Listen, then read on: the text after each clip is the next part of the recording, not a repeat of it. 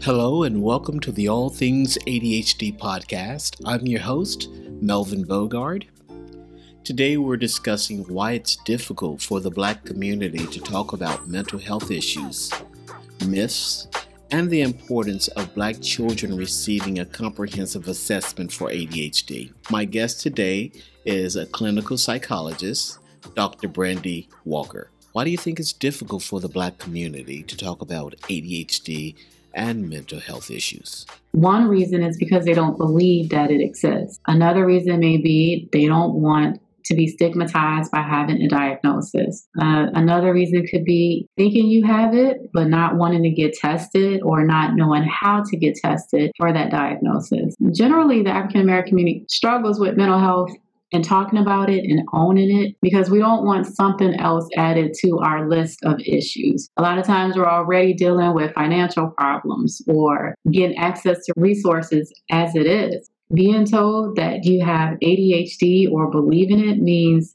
oh my gosh, there's something else wrong with me. What are some of the common myths you've heard? So, within a Black community, a lot of times we make the assumption because if child's father is not in the picture. They really don't have ADHD, they just have discipline problems. There is the idea that children just have learning problems or they have behavioral problems, not knowing that it's actually a full diagnosis. In that same vein, you know, in a community that children have ADHD when they don't, when it's something else at play.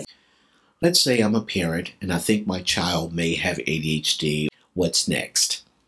Particularly for children and adults. You can go to your doctor and ask to be assessed. When they do an assessment or a test, and they give you a series of questionnaires that you fill out, but then there also may be something like a test that you do on a computer, and it's measuring your ability to maintain attention, your ability to focus, be able to inhibit distractions. If you do really poorly on that test and you're also evidencing challenges in your social environment, relationships, because ADHD absolutely shows up in relationships as well, showing that there's impaired functioning in multiple areas of general or primary functioning is also an indicator. Normally, when someone does the assessment, they'll look at how you function in multiple environments and they'll also look at you know how you did on this computer test.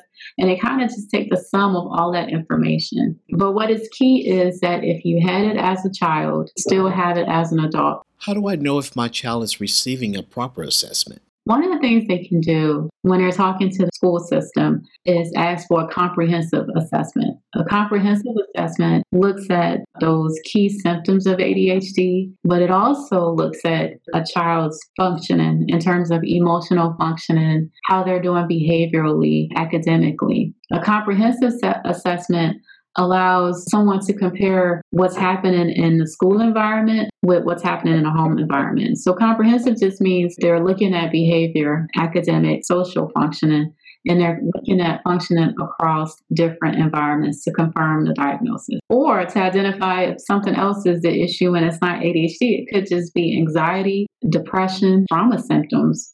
Let's say that my child has been diagnosed with ADHD. What are my treatment options?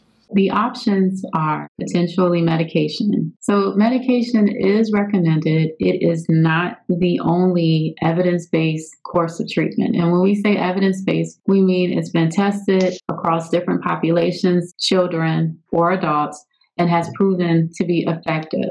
We look at medication as a really effective way, but not the only way. We actually recommend therapy and if it's a severe case of ADHD, medication. Even moderate with like really significant or moderate problems, the medication is still effective. For someone who has a mild form of ADHD, or they have excellent coping skills or are open to learning coping skills, they may not need the medication, or the medication could be used starting out with therapy. Once they learn other coping strategies, maybe not need the medication. Is ADHD over or under diagnosed in the Black community? It happens both ways. So, for in terms of underdiagnosis, there are children who exhibit the symptoms and meet the criteria for the diagnosis, and particularly among children of color, they don't get diagnosed to two years later. So that means a seven year old who has classic ADHD symptoms won't get diagnosed until age nine. I mean, two years of not having resources, academically falling behind. A lot of times when children are in class and they're not staying up with the rest of the class, they get ridiculed or they get punished. But if you have a disability, you should get resources and accommodations. And without those resources and accommodations, you continue to fall behind. And so you get your diagnosis two years later, and you're two years behind, not just academically, but also socially. The children with ADHD are the ones that have the most difficulty with making friends and keeping friends. And so when we're looking at children with ADHD, as they get older, the likelihood of dropping out is higher, 35% higher.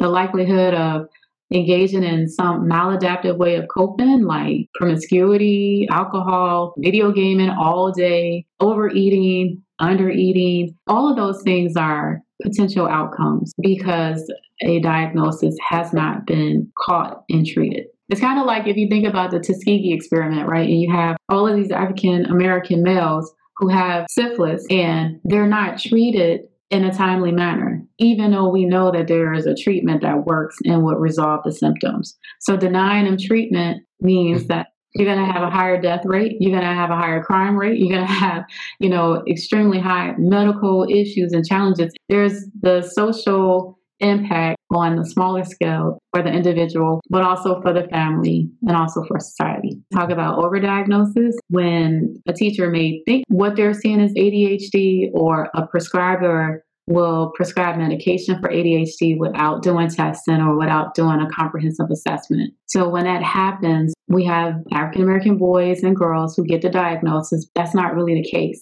Uh, one example, uh, while I was in my studies, I was testing a young man, he was like six years old for ADHD. Disruptive in class, not staying on task, getting into it with other kids. And the teacher was like, I think he has ADHD. They need to medicate this child. When I do my comprehensive assessment, I find out that this child's grandmother just died and she was a primary caretaker in his life. His mom had moved in another gentleman into their household and required her son to call him dad. This child was not getting sleep at night because of all of the mice he would see at night. So he thought he needed to stay up and protect his younger brother and sister. His sleep deprivation looked just like ADHD, but he didn't have ADHD. He just had a litany of other problems that could be resolved through therapy. Children need an outlet to say what they're feeling and be able to process their emotions and require accountability from their parents when things like that happen.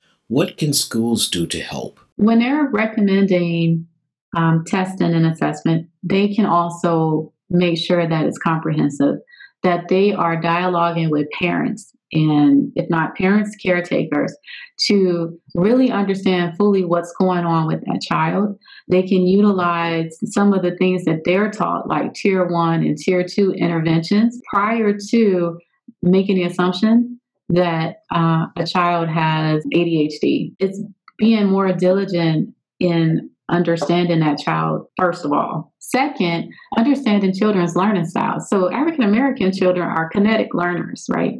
So they like hands on, they have a lot of energy. They love utilizing a learning concept and being able to make it practical, real life. So if you want to teach math, you may talk about time does it take for me to get from this particular train stop to the next train stop if I got to stop and go to the store and buy two loaves of bread. Something like that is absolutely relatable and relevant and it's a real problem that a child may have to like deal with or face. If you can connect their real life experiences to their learning, the teacher can certainly see a tremendous intelligence there. What are three things you would like for our audience to take away from this podcast?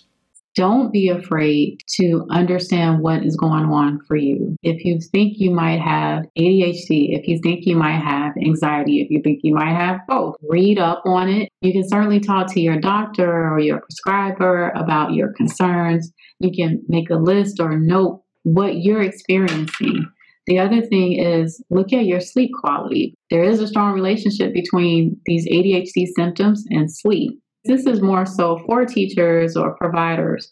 be okay with doing a comprehensive assessment, of looking at the total picture of a person, of really trying to understand their story. The fascinating thing is that when someone thinks you're genuinely interested, they'll sit down and tell you what you want to know, including the family into um, as a source of information or as a a unit to connect with resources. When we consider the diagnosis of ADHD, we neglect to think of it as an impact in the family system, but it's tremendously impacts the whole family system. We talk about brothers and sisters, mom and dad, uh, because of the way the diagnosis shows up. The other thing is that ADHD has tremendous hereditability. So we're talking at least one of the parents has a 40% chance of having it, whether they were diagnosed or not. The family unit as a whole should be connected with resources, not just the individual.